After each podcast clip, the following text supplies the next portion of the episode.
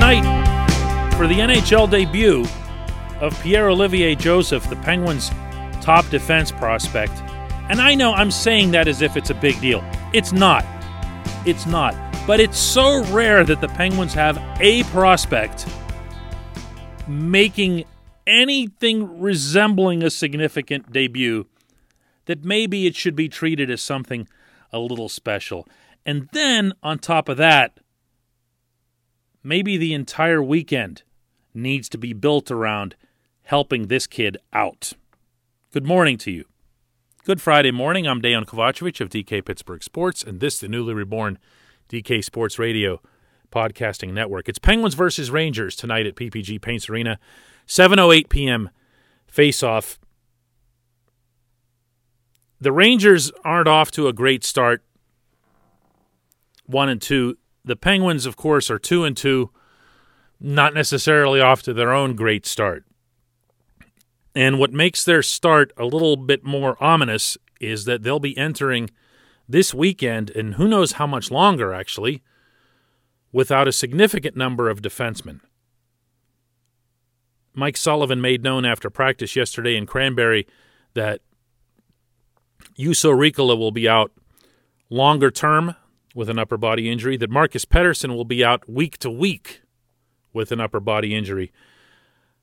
We'd already known that Mike Matheson was going to be out longer term. And on top of that, although this was actually a positive thing, Chad Ruhwedel missed practice because of the birth of his child. So congratulations to number two and family on that count. But they're still going to be shorthanded. If they go, as I'm expecting, with POJ making his NHL debut and Cody Ceci, then Ceci is probably going to have to play on his offside. He's a right handed defenseman, and you've got not nearly enough lefties in the fold. So if you put Ceci and I don't know Ruhwedel, I, I I can't picture what the pairings will look like. I do know that John Marino's left really without a partner. I don't know that you'd put POJ out there with Marino and then just kind of hope that Ruhwedel and Ceci can survive third pairing minutes. That might be an idea. Um, use them on the PK and give some uh, top four guys a breather on the PK. You got to get creative. Between Mike Sullivan and Todd Reirden, they're going to have to try some different things and they're going to have to be flexible, maybe even depending on game conditions. But it's going to be fun. It's going to be fun to see somebody else out there uh, for a change who's young and hungry and, and has some legit potential. Listen, listen to Pierre Olivier Joseph after practice yesterday. Uh, you know, it's it's stressful, you know, to to to think about stuff like that. But uh, you know, if I'm in the lineup, I mean, I'm I'm sure I'm gonna have a lot of people around me to help me uh, go through it. And uh, you know, whenever the time's gonna be, uh, I'm sure a lot of guys gonna be really supportive. And uh, you know, everybody in the, I had to be uh, uh, up there, you know, playing their first game, but um, with the great group of guys that we have here, I'm sure that they're gonna support me no matter what. I think you're gonna like him. He'll remind you of Pettersson to an extent, um, not just because he's lanky and super skinny, the way Marcus is, and boy, are they both built like that. It's actually kind of crazy. Uh, in POJ's case, he's 6'3", 160, and that's after bulking up somewhat. Now, he's also strong. He's a pretty good skater, uh, active stick, long reach. And yeah, that sounds like Pettersson, right? He's not shy about getting involved in the attack either, also like Pettersson. So it'll it'll be neat to see that. And it'll be a welcome sight. An even more welcome sight will be this all of the forwards understanding that they have to come back and take care of business. This segment of Daily Shot is brought to you by Warrior Alpaca Socks. What makes their socks different is the alpaca fiber used in their construction. It's stronger, softer, far less irritating to the skin, more breathable, warmer than wool. Warrior alpaca socks are hypoallergenic all day wear socks with a wide variety of styles and colors. Outdoor work socks, cozy bed socks, lightweight diabetic compression socks. They all look and feel great. Here's how you can get a pair with a special deal. Visit warrioralpacasocks.com. Alpaca spelled A L P A C A. Warrioralpacasocks.com and use the code DK to get 15% off your first order. Once again, just for our podcast listeners, warrioralpacasocks.com, code DK. If you go back to the early portions, and I mean very early portions of the 2019 20 season, the Penguins looked really loosey goosey and blah. And then a bunch of injuries hit. Tons of guys all over the place, falling left, right, star guys all over the depth chart. And the Penguins had no choice whatsoever but to buckle down and take care of the house. And they did that, and you'll remember this. It was a road trip through St. Paul and then Winnipeg. They went through both of those places and scorched both of those teams, the Wild and the Jets, overwhelming them actually without their star guys. Why? Because they realized they had no choice. They were going to get, especially uh, in Winnipeg, they were going to get skated right out of the arena with all the guys the Jets have up front. So they buckled up and they said this is this is the way we're going to play and they went with classic Mike Sullivan hockey. Take care of your own uh, end first. Be responsible with the puck. Get it deep.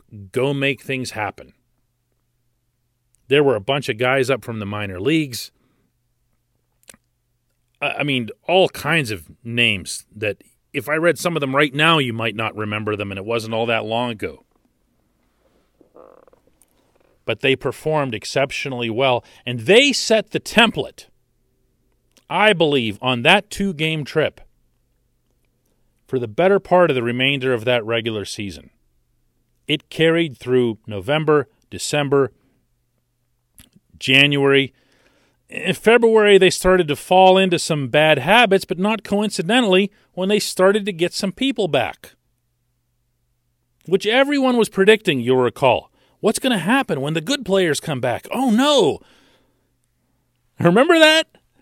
good players come back and the Penguins didn't look as dangerous. They didn't look as well, hungry to use that term again. So here's a situation just like the third period the other night against Washington, where Sullivan and his staff can impress upon the team hey, we're down to four defensemen, as they were against the Capitals. You got to come back. S- Sullivan talked about this openly. He said, We challenged the forwards. We challenged the forwards to come back. They did. They did. Capitals didn't have an odd man rush. Capitals had back pressure, front pressure, side pressure, all kinds of pressure in all ways, and couldn't create anything. It's not that Casey DeSmith was suddenly dominant in the third period, it's that the Capitals weren't given any room. That's the kind of hockey that Sullivan wants to see this team play. This weekend, with the two games against the Rangers, you have a pretty good idea you're not going to face a great defensive corps, and you're definitely not going to face a lot of experience in goal. But what you are going to see are a lot of highly skilled, young, fast forwards. The Rangers, of course, have Artemi Panarin, who I thought and actually voted for uh, as a Hart Trophy finalist. Thought he could have been the MVP of the league last year for what he did in New York. Mika Zibanejad. But they also have the two very high draft picks from the past couple years. Kaapo Kakko is the number two overall pick in the 2019 draft, and Alexis Lafreniere, of course, was their lottery number one overall pick this past summer. They haven't been all that productive to date, but they're going to be at some point. And if the Penguins take care of those guys or those kids and make sure that the zone is clear, they're probably going to be okay once they're in the New York zone. This is a really, really good place for Sullivan, for his staff, for the team leadership, for everybody, especially the Penguins' top six forwards, to commit to playing the right way. Do it this weekend.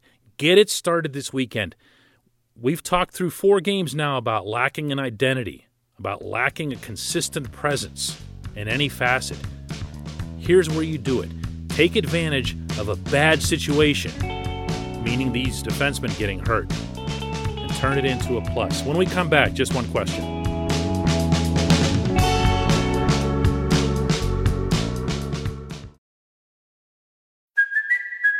It's Cuoco for Priceline. Ready to go to your happy place for a happy price? Well, why didn't you say so? Just download the Priceline app right now and save up to 60% on hotels. So, whether it's Cousin Kevin's Kazoo concert in Kansas City, go Kevin, or Becky's Bachelorette Bash in Bermuda, you never have to miss a trip ever again. So, download the Priceline app today. Your savings are waiting.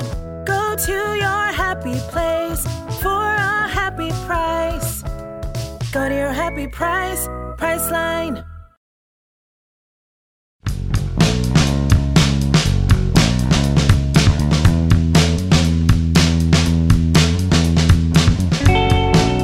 Time for just one question.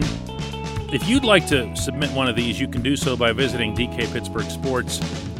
Find the article that accompanies this podcast, go to the comment section, and just drop it right there. No chance I'll miss it. I check them every day. This segment of Daily Shot is brought to you by the good people at the Greater Pittsburgh Community Food Bank. They're committed to providing food for all of our neighbors in need across Western Pennsylvania. If you don't know where your next meal is coming from, if you're worried about that, if you're hungry, go to pittsburghfoodbank.org slash get help to find food near you. One more time, it's pittsburghfoodbank.org slash get help and spell all of that out. And today's Just One question comes from John, who asks, with such a stacked division this year, might Mike Sullivan's job be in jeopardy if the Pens miss the playoffs, or do the circumstances give him a pass? I don't think any circumstances will give anyone a pass on any front, John. Let's start there. Uh, we all saw and heard Jim Rutherford's reaction to the Penguins' four game loss to the Canadiens in the 2020 playoffs. Those were extenuating circumstances uh, to the extreme. The Penguins hadn't played in months. They hadn't had much of a training camp. Jake Guentzel was coming back after months away from the game because of the shoulder surgery. There were excuses built in everywhere. Very clearly, Rutherford wasn't in the mood to accept them. So I think you can throw the circumstances out because these circumstances right now are way friendlier than what those were in August. But to your question, might Sullivan's job be in jeopardy if the team doesn't make the playoffs? I don't answer this lightly, but yes. Yes. The GM, part of his actions were to clean out almost all of Sullivan's staff. The only one who stayed was Mike Buckley, the goaltending coach, and that really doesn't have much to do with the head coach, but with the goaltender.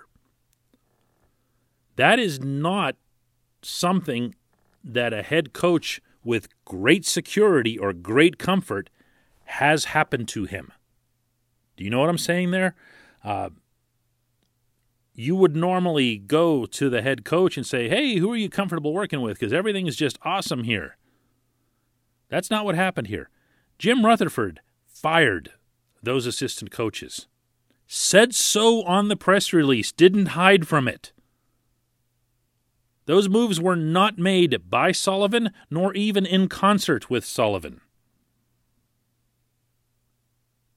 Right there is the entirety of what you would need to know about Sullivan's status. Now, the reason I say that I don't say this lightly is because, my goodness, I mean, just a a year ago,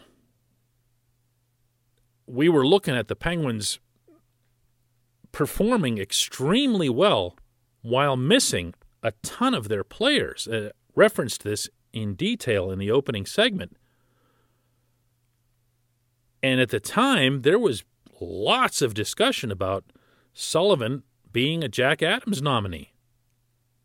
I wrote an entire column about Sullivan being a potential Jack Adams nominee. We don't get votes in that. Those are, by meaning uh, writers, those go to the television broadcasters.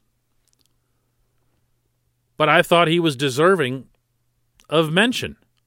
A lot of people did. That was just a year ago. But hockey's all about the playoffs. Always has been, always will be. What you do in the regular season is all just setup.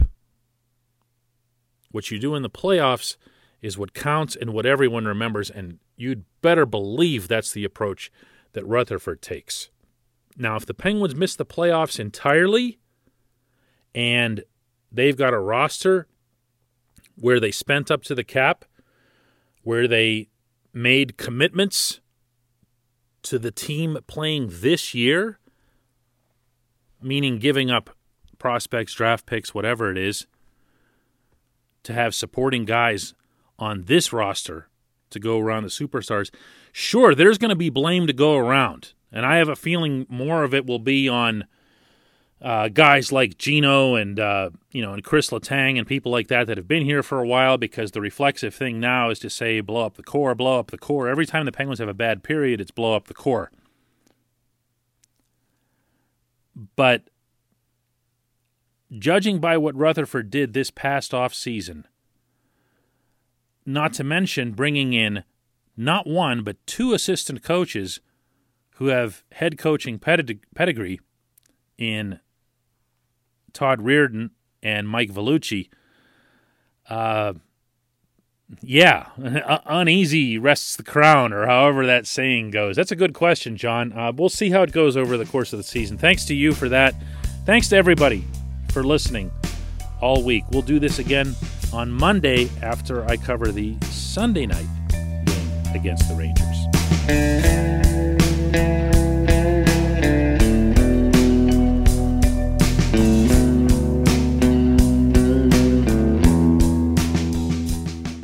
Point Park University, in the heart of downtown Pittsburgh, they understand there's no substitute for real world experience and career building connections. Their innovative curriculum engages students with distinctive experiential learning opportunities. Point Park's pioneering co op program empowers qualified students to work in full time, paid positions with their corporate partners while earning college credits. Visit pointpark.edu/slash works to learn more. Career ready. That's the point. Point Park University.